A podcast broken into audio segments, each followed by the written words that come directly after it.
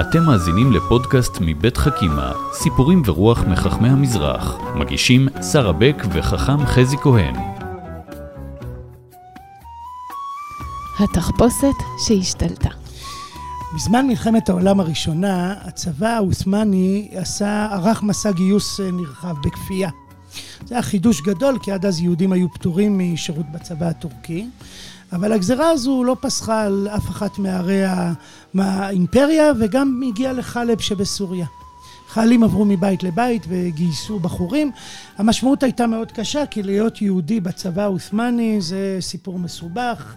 לא כל כך פשוט, והרבה מהיהודים באופן טבעי ניסו להתחמק מגזרת הגיוס, וביניהם גם בחור צעיר בשם ניסים עיני אורפליה לוי, שם ארוך, זה היה שמו, והוא ניסה בכל דרך להתחמק מהגזרה, ואז הבריק במוחו רעיון. רגע, התח... רגע, עוד לפני שהבריק במוחו הרעיון. בוא רק נעצור ונגיד.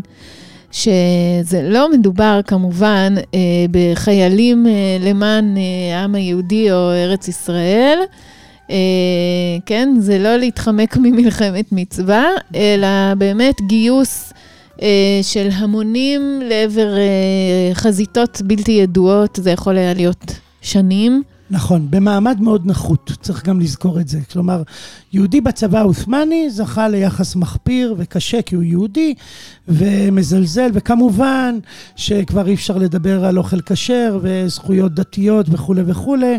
זה אומר בעצם לעזוב את העולם ולהתנתק ולהיות במרחב כפוי עליך, באמת בחזיתות בכל רחבי העולם. כן, אוקיי. אז עכשיו... איך אה, אותו הרב לימים, ניסים עיני אורפליה לוי, כן. מצליח או מנסה לפחות אה, שלא להתגייס. אז אני עוד לא גיליתי איך הוא נהיה רב, לא גיליתי שהוא רב בעצמו, אבל באותו זמן הוא לא היה רב, הוא היה בחור צעיר, חלבי, ויש לו, הוא אה, ככה, יש לו רעיון מבריק, הוא התחפש לתלמיד חכם. למה? כי תלמידי חכמים קיבלו פטור. והוא לובש את התרבוש של תלמידי החכמים, ולובש את החליפה, הגלביה של תלמידי החכמים, ומשיג פטור, הולך מהיכן שצריך, מקבל אישור בתור אה, חכם דת. משתחרר בעצם מהגיוס לצבא, וכשהוא יוצא אגב, ככה... אגב, גם חכמי דת לא יהודים קיבלו כן, פטור? כן, אכן, אכן. Mm-hmm. השלטון העות'מאני הכיר במנהיגות הדתית כצורך חשוב, ולכן הוא שחרר אותה משירות צבאי. והתוכנית הצליחה, אבל המצפון ייסר אותו. הוא אמר לעצמו, אני עשיתי משהו לא ראוי, אני גם התחפשתי לתלמיד חכם, זה לא לעניין מה שעשיתי, והוא אומר, אתם יודעים מה, אני אלך לבית המדרש כדי להיות קצת, ככה בעולם של תלמידי החכמים, כדי שהפטור לא יהיה שקרי לחלוטין. ואז הוא נכנס לבית המדרש, ובסוף היום הוא אומר לעצמו, וואו, היה מעניין. הוא מחליט לבוא למחרת, ולמחרת, וכך עובר יום ועוד יום, ושנים, והוא הופך להיות תלמיד חכם בעצמו. הרב ניסים אה, עיני אורפליה לוי הופך להיות רב, ומחליט להקדיש את חייו ללימוד תורה.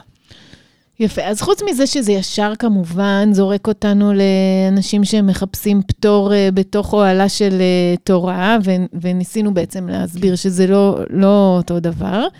Uh, אפשר להגיד שהבגד, התחפושת שהוא uh, לבש, הפכה אותו גם uh, מבפנים. כלומר, לפעמים, uh, אם הוא היה מתחפש ל... אני יודעת מה, אופה, הוא היה פתאום, אה, כלומר, יש נכון. משהו בפוזיציה שאתה לוקח שיכול באמת אה, להפוך אותך מבפנים. נכון. בדרך כלל אנחנו אומרים שהבגדים משקרים.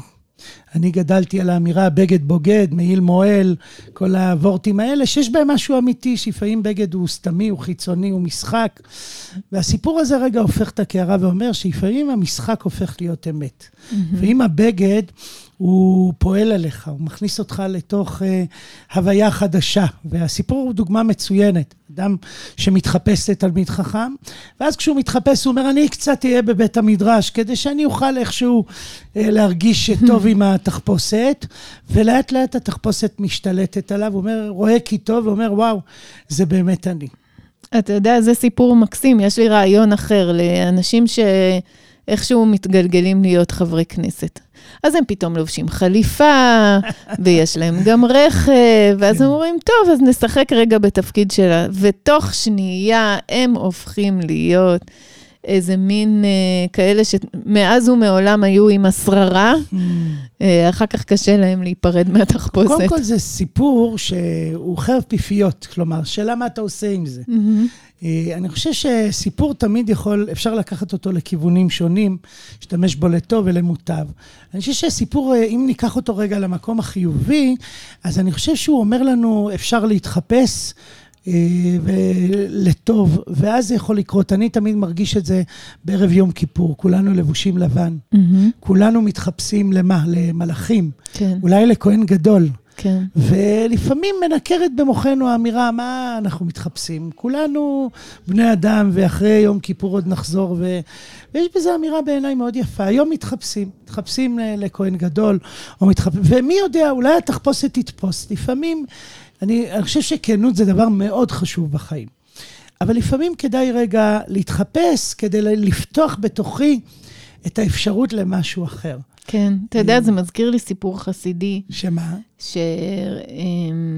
שרבי זושה ואח שלו, אה, רבי אלימלך? רבי אלימלך, החליטו לחגוג, אה, לציין את שבת ביום שלישי. אז הם שמו בגדים של אה, שבת וכובע של שבת והכול, והתחילו גם לשיר שירי שבת, ופתאום הם נבהלו נורא, כי הם הרגישו ממש תחושת שבת. כן. אה, ואומר להם הרב שלהם, נדמה לי שזה המגיד, אני לא זוכר. כן. אה, הם הולכים מבוהלים, איך זה שהרגשנו שבת ביום שלישי? אז הוא אומר, מה לעשות, לבשתם בגדי שבת.